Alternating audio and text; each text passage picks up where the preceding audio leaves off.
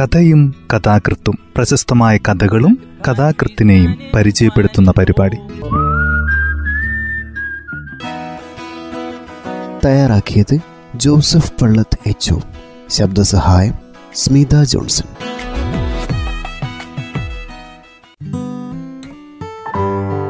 കഥയും കഥാകൃത്തും എന്ന ഈ പരിപാടിയിൽ ഇന്ന് യു കെ കുമാരന്റെ ഞങ്ങൾ പ്രാർത്ഥിച്ചുകൊണ്ടേയിരിക്കും എന്ന ചെറുകഥയാണ് അവതരിപ്പിക്കുന്നത്. കഥ ഇങ്ങനെ ആരംഭിക്കുന്നു. മേശപ്പുറത്ത് യേശുക്രിസ്തുവിന്റെ ക്രൂശിത രൂപത്തിൽ വിരലുകൾ പതുക്കെ അമർത്തി പ്രിൻസിപ്പൽ എന്തോ പറയാൻ ഭാവിക്കുകയായിരുന്നു.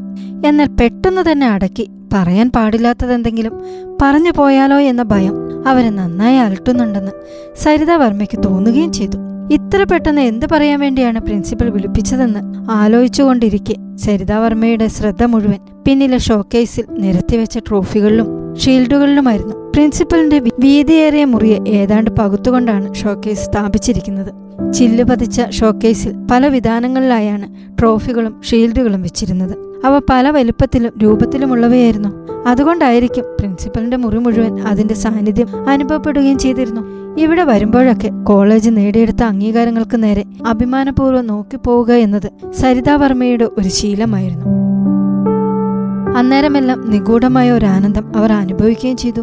ഇതിൽ പകുതിയിലധികം നേടിയത് തന്റെ മിടുക്കുകൊണ്ടാണല്ലോ എന്നാണ് എളിമയോടെ അവർ ഓർത്തുകൊണ്ടിരുന്നത്.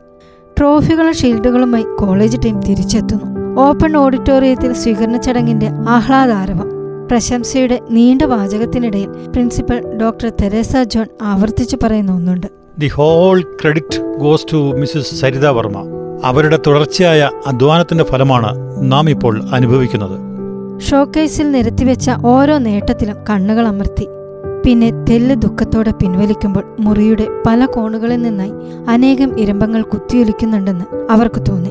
പെട്ടെന്ന് കണ്ണുകൾക്ക് മുകളിൽ ഒരു മറ വന്നു വീണു. തൊട്ടടുത്തുള്ള യേശുവിന്റെ ക്രൂശിത രൂപവും പ്രിൻസിപ്പലിന്റെ വീതിയേറിയ മുഖവും അതിനു പിന്നിലെ വിശാലമായ ഷോക്കേസും എല്ലാം ഒരു നിമിഷത്തിൽ അപ്രത്യക്ഷമായി. എന്താണ് സംഭവിച്ചതെന്നറിയാതെ കുഴങ്ങിക്കൊണ്ടിരിക്കെ പ്രിൻസിപ്പലിന്റെ വിരലുകൾ തന്റെ കൈത്തലങ്ങളെ സ്പർശിക്കുന്നതായി അവർ അറിഞ്ഞു. ചച്ചേ ടീച്ചറെ എന്താ ഇത്? കരയുന്നോ? കണ്ണു തുടക്കേ. അവർ തെല്ലിട സ്തംഭിച്ചു. താൻ കരയുകയായിരുന്നോ? ഒരുപക്ഷെ ഈ നേട്ടങ്ങൾക്ക് പിന്നിൽ ഇനി താൻ ഉണ്ടായിരിക്കില്ല എന്ന തോന്നൽ കൊണ്ടാണോ കരഞ്ഞത്?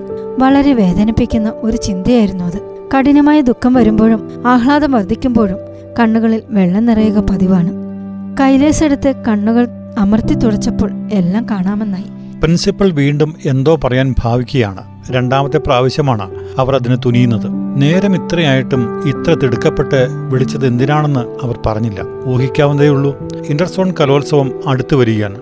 ഡ്രാമ ടീമിനെ പരിശീലിപ്പിക്കണം. ഇലക്യൂഷൻ പങ്കെടുക്കാൻ കഴിയുന്ന കുട്ടികളെ കണ്ടെത്തണം. ഇന്റർ കോളേജിയറ്റ് ക്വിസ് കോമ്പറ്റീഷനുള്ള ടീമിനെയും ഒരുക്കണം. കഴിഞ്ഞ കുറേ വർഷമായുള്ള നമ്മുടെ സാന്നിധ്യം ഈ വർഷവും നിലനിർത്തണം. പ്രിൻസിപ്പളിന് നൽകേണ്ട മറുപടിയും മനസ്സിൽ കുറിച്ചു വച്ചിരുന്നു. മാഡം ഇനി എനിക്ക് വയ്യ. ഐ ആം ടോട്ടലി ഫെഡപ്പ് എന്റെ ആരോഗ്യം തകർന്നുകൊണ്ടിരിക്കുക. ലീവ് കിട്ടാത്തതുകൊണ്ട് മാത്രമാണ് ഞാൻ കോളേജിൽ വരുന്നത്. ലീവിനുള്ള അപേക്ഷ ഞാൻ തന്നിട്ടുണ്ട്. ലീവ് അനുവദിച്ച് കിട്ടിയിട്ട് വേണം. ഹോസ്പിറ്റലിൽ അഡ്മിറ്റ് ആകാൻ കാഷ്വൽ ലീവൊക്കെ തീർന്നുവെന്നറിയാം. ലോസ് ഓഫ് പേയിലെങ്കിലും എനിക്ക് ലീവ് തന്നേ പറ്റൂ. ഡിപ്പാർട്ട്മെന്റിൽ നിന്ന് ഇത്രയും കുറഞ്ഞ ദൂരം നടന്നു വന്നപ്പോഴേക്കും താൻ വല്ലാതെ തളർന്നിരിക്കുകയാണെന്ന് സരിതാവർമ്മ ഞെട്ടലോടെ തിരിച്ചറിഞ്ഞു. ഡയാലിസിസ് കൊണ്ടൊന്നും ഇനി പിടിച്ചു നിൽക്കാൻ കഴിയില്ല. മകനും അതുതന്നെയാണ് പറയുന്നത്. കിഡ്നി ട്രാൻസ്പ്ലാന്റ് മാത്രമേ ഇനി മാർഗമുള്ളൂ അമ്മേ. ഏതായാലും ഒരു ഡോണറെ കിട്ടിയത് നന്നായി. ആശുപത്രിയിൽ ചെന്നാൽ വേഗം ചെയ്യാമെന്നാണ് ഡോക്ടർമാരും പറയുന്നത്. ലീവ് ഒന്ന് കിട്ടിക്കോട്ടെ മോനെ. രോഗത്തിന് അറിയില്ലല്ലോ കോളേജിൽ നിന്ന് ലീവ് കിട്ടില്ല എന്ന കാര്യം. എന്താ അതിനിപ്പം ഇത്ര പ്രശ്നം? ഓരോ ഫോർമാലിറ്റീസ് അല്ലാതെ എന്ത് പറയാൻ?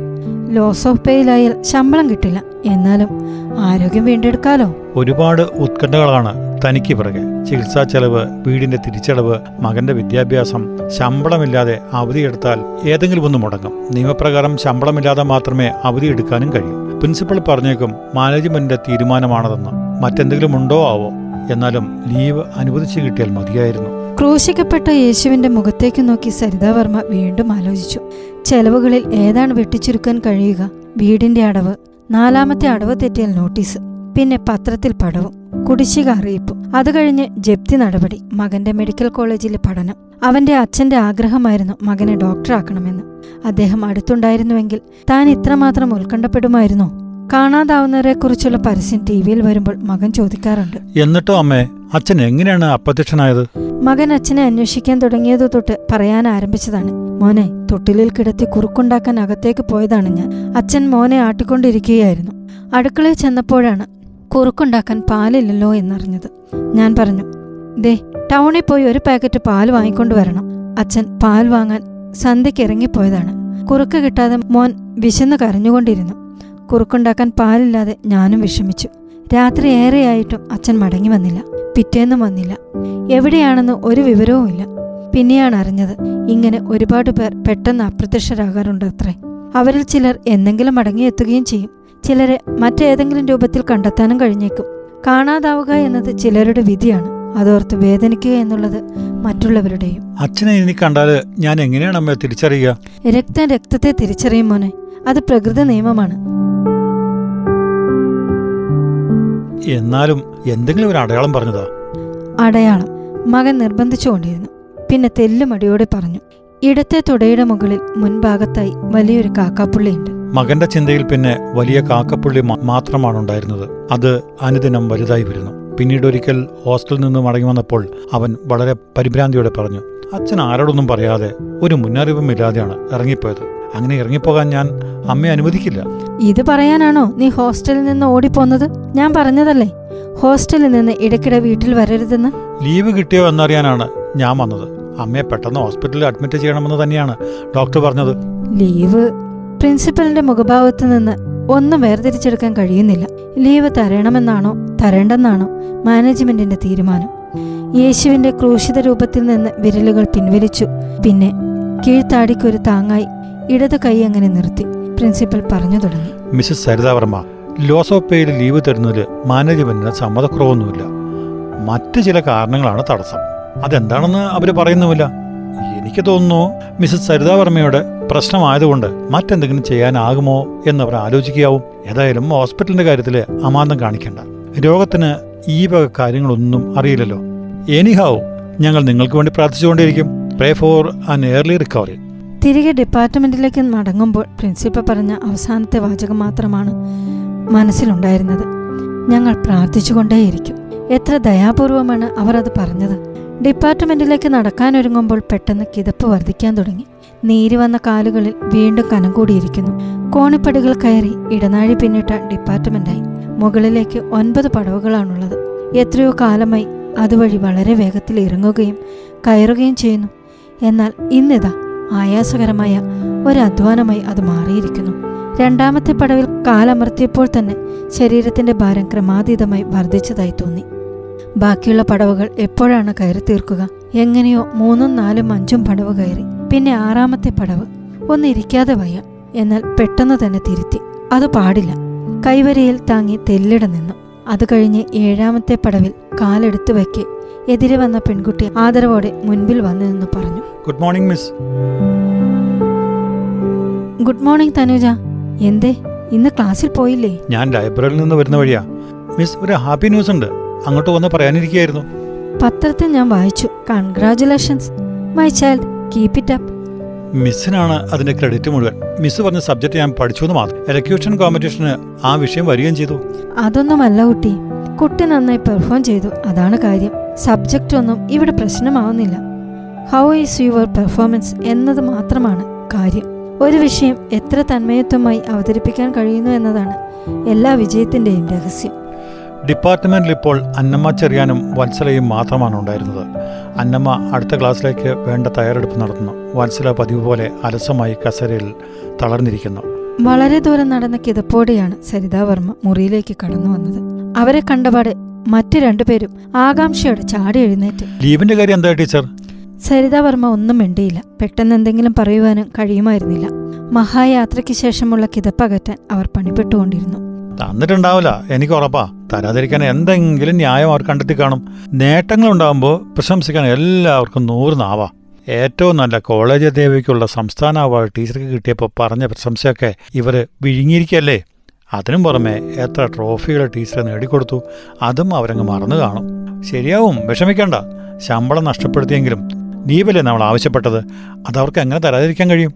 അന്ന് സന്ധ്യയ്ക്ക് മകൻ വീട്ടിലെത്തിയപ്പോൾ അവർ ശാസിക്കാൻ തിരിഞ്ഞു.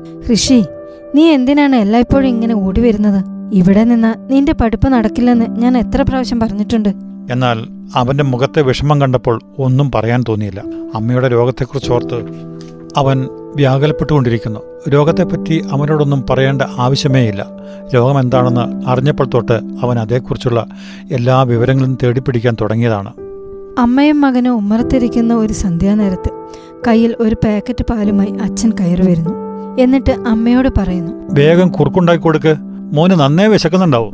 ഇതിനിടയിൽ ഒലിച്ചുപോയ കൊല്ലങ്ങളെയൊക്കെ നീ എന്തു ചെയ്തു കൃഷി കഴിഞ്ഞുപോയ കൊല്ലങ്ങളെല്ലാം വെറും തോന്നലാണമ്മേ.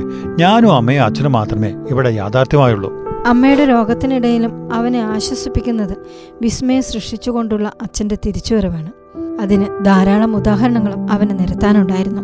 വർഷങ്ങൾ കഴിഞ്ഞവ തിരിച്ചു വരുന്നവരുടെ വാർത്തകളടങ്ങിയ അടങ്ങിയ പത്രക്കെട്ടുകൾ അവൻ ശേഖരിച്ചു വച്ചിരിക്കുന്നു. എല്ലാവരും അവിശ്വസനീയമായ രീതിയിൽ അപ്രത്യക്ഷരായവർ. പിന്നീട് എപ്പോഴോ ഒരു നാൾ അവർ വീടുകളിൽ തിരിച്ചെത്തിയിരിക്കുന്നു.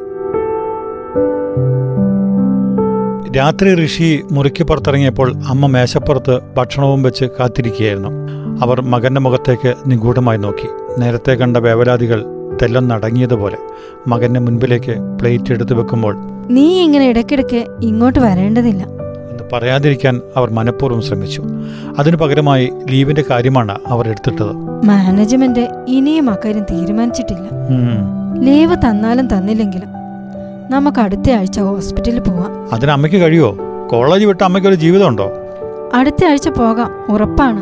അമ്മയോട് ഏത് വിധത്തിലാണ് സംസാരിച്ച് തുടങ്ങേണ്ടതെന്ന് ഓർക്കുകയായിരുന്നു ഋഷി. അല്പം കഴിഞ്ഞാൽ ലൈറ്റ് പോകും. എമർജൻസി ലൈറ്റിന്റെ നിഴൽപ്പാടിൽ അമ്മയുടെ മുഖം അത്ര വ്യക്തമാവില്ല. അമ്മയ്ക്ക് തന്റേതും അന്നേരം പറഞ്ഞു തുടങ്ങാം. പിന്നെ അമ്മയുടെ അടുത്തിരുന്ന് മടിയിൽ തലയമർത്തി ഋഷി പറയാൻ തുടങ്ങി. അമ്മേ ഞാൻ ഇന്നലെ അച്ഛനെ കണ്ടു. അമ്മയുടെ മുഖം അവൻ കണ്ടിരുന്നില്ല. അമ്മയുടെ മുഖത്തെ തെളിച്ചം വളരെ പെട്ടെന്ന് തന്നെ തല്ലിക്കെടുത്തണമല്ലോ എന്ന ചിന്തയിൽ അവൻ വിളറിയിരുന്നു. മോനെന്താ തമാശ പറയാണോ? ഇല്ലമ്മേ സത്യം. ഇന്നലെ ഞങ്ങൾക്ക് പഠിക്കാൻ കിട്ടിയത് ഒരു അനാഥ ശവമായിരുന്നു. മേശപ്പുറത്ത് കിടത്തിയ ശവത്തിന് ചുറ്റും നിന്ന് ഞങ്ങൾ പഠിക്കാൻ തുടങ്ങി. പഠിച്ച് പഠിച്ചു വന്നപ്പോഴാണ് അത് അച്ഛന്റെ ജഡമാണെന്ന് തിരിച്ചറിഞ്ഞത്. മോൻ എങ്ങനെ മനസ്സിലായി? മുൻപ് അമ്മ പറഞ്ഞ പോലെ നിഗൂഢമായ ഇടത്തെ തുടയിലെ വലിയ കാക്കപ്പുള്ളി എന്നാൽ അമ്മയിൽ അതൊരു പ്രതികരണവും ഉളവാക്കി അത് നിന്റെ അച്ഛനായിരിക്കേയില്ല. അച്ഛൻ ഒരിക്കലും അങ്ങനെ മരിക്കാൻ കഴിയുകയില്ല. പിറ്റേന്ന് കാലത്ത് ടെലിഫോൺ ബെൽ തുടർച്ചയായി അടിച്ചിട്ടും എടുക്കാൻ സരിത വർമ്മയ്ക്ക് തോന്നിയില്ല. രോഗവിവരം അന്വേഷിച്ചുള്ള വിളികളായിരിക്കും. ഋഷി പറഞ്ഞ കാര്യത്തിലായിരുന്നു. മനസ്സു മുഴുവൻ കാലത്ത് ഹോസ്റ്റലിലേക്ക് മട- മടങ്ങുമ്പോൾ പോലും അവൻ പ്രതീക്ഷിച്ചിട്ടുണ്ടാകുക. കാക്കപ്പുള്ളി അച്ഛന്റേതാണെന്ന് താൻ പറയുമെന്നാണ്. വേണ്ട. അങ്ങനെ ഒരു അവസാന തീരുമാനത്തിൽ എത്തേണ്ട. അച്ഛൻ മടങ്ങി വരുമെന്ന് അവൻ വിശ്വസിച്ചുകൊണ്ടിരിക്കട്ടെ. ഫോൺ തെല്ലിട നിർത്തി. വീണ്ടും അടി തുടങ്ങി. അപ്പുറത്ത് പ്രിൻസിപ്പളാണ്. മിസ്സസ് സരിതാവർമ്മ ലീവിന്റെ കാര്യത്തിൽ മാനേജ്മെന്റ് ഒരു തീരുമാനത്തിലെത്തിയിരിക്കുന്നു. അത് പറയാനാണ് വിളിച്ചത്. ലീവ് തരാൻ അവർ സമ്മതിച്ചിരിക്കുന്നു. ഒരു കണ്ടീഷൻ. എന്താണത്? മിസ്സസ് സരിതാവർമ്മയ്ക്ക് പകരമായി മറ്റൊരാളിനെ കണ്ടെത്തണം. ജോസഫ് ലീവ് എടുത്ത് പലരും ഓവർസീസിലും മറ്റും പോകുന്നതുകൊണ്ട് മാനേജ്മെന്റ് എടുത്ത ഒരു പൊതു തീരുമാനമാണിത്. ആ അതൊരാൾക്ക് മാത്രമായിട്ട് എങ്ങനെയാണ് വൈലേറ്റ് ചെയ്യുക? എന്നാണ് അവർ ചോദിക്കുന്നത്. ചോദിക്കുന്നതിന്റെ യുക്തിയുണ്ട് താനും. സബ്സ്റ്റിറ്റ്യൂട്ടിന്റെ സാലറിയും ഞാൻ തന്നെ കൊടുക്കേണ്ടി വരും അല്ലേ മാഡം? ഡെഫിനറ്റ്ലി അതാണ് റൂൾസ് ഒരാൾക്ക് മാത്രമായിട്ട് മാനേജ്മെന്റിനെ ആവശ്യം എന്റേതാണല്ലോ. വഴങ്ങിയല്ലേ പറ്റൂ. ഇനി കഴിവതും വേഗം ആശുപത്രിയിൽ പോയിക്കോളൂ. പെട്ടെന്ന് റിക്കവറി ഉണ്ടാകാൻ ഞങ്ങൾ നിങ്ങൾക്ക് വേണ്ടി പ്രാർത്ഥിച്ചുകൊണ്ടേയിരിക്കും.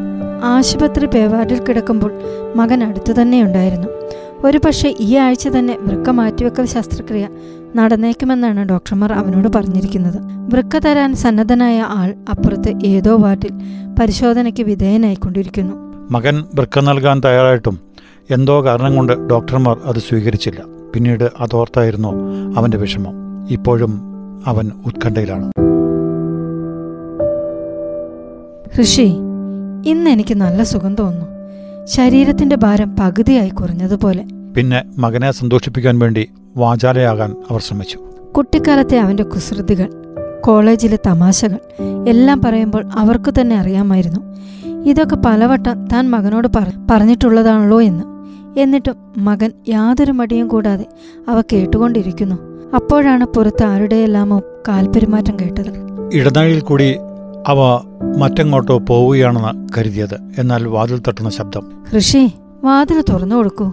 Principal corporate manager literature final year വിദ്യാർത്ഥികൾ കയ്യിലിരുന്ന പൂക്കൂട സ്വാന്തനിപ്പിക്കുന്ന ചിരിയോടെ ഏൽപ്പിക്കുമ്പോൾ മാനേജർ ഫാദർ ജോർജ് തയ്യലക്കടവ് പറഞ്ഞു wish you a speedy recovery Saritha വർമ്മയ്ക്ക് ഒന്നും പറയാൻ തോന്നിയില്ല.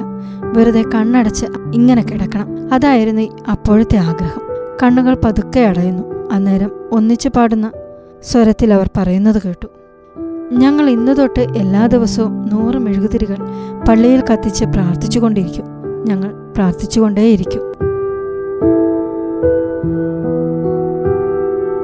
കഥ ഇവിടെ അവസാനിക്കുന്നു. യു കെ കുമാരന്റെ മറ്റൊരു ചെറുകഥയാണ് ഇന്ന് ഈ പരിപാടിയിൽ പരിചയപ്പെടുത്തിയത്. തയ്യാറാക്കിയത് ജോസഫ് പള്ളത്ത് എച്ച് ശബ്ദസഹായം സ്മിത ജോൺസൺ.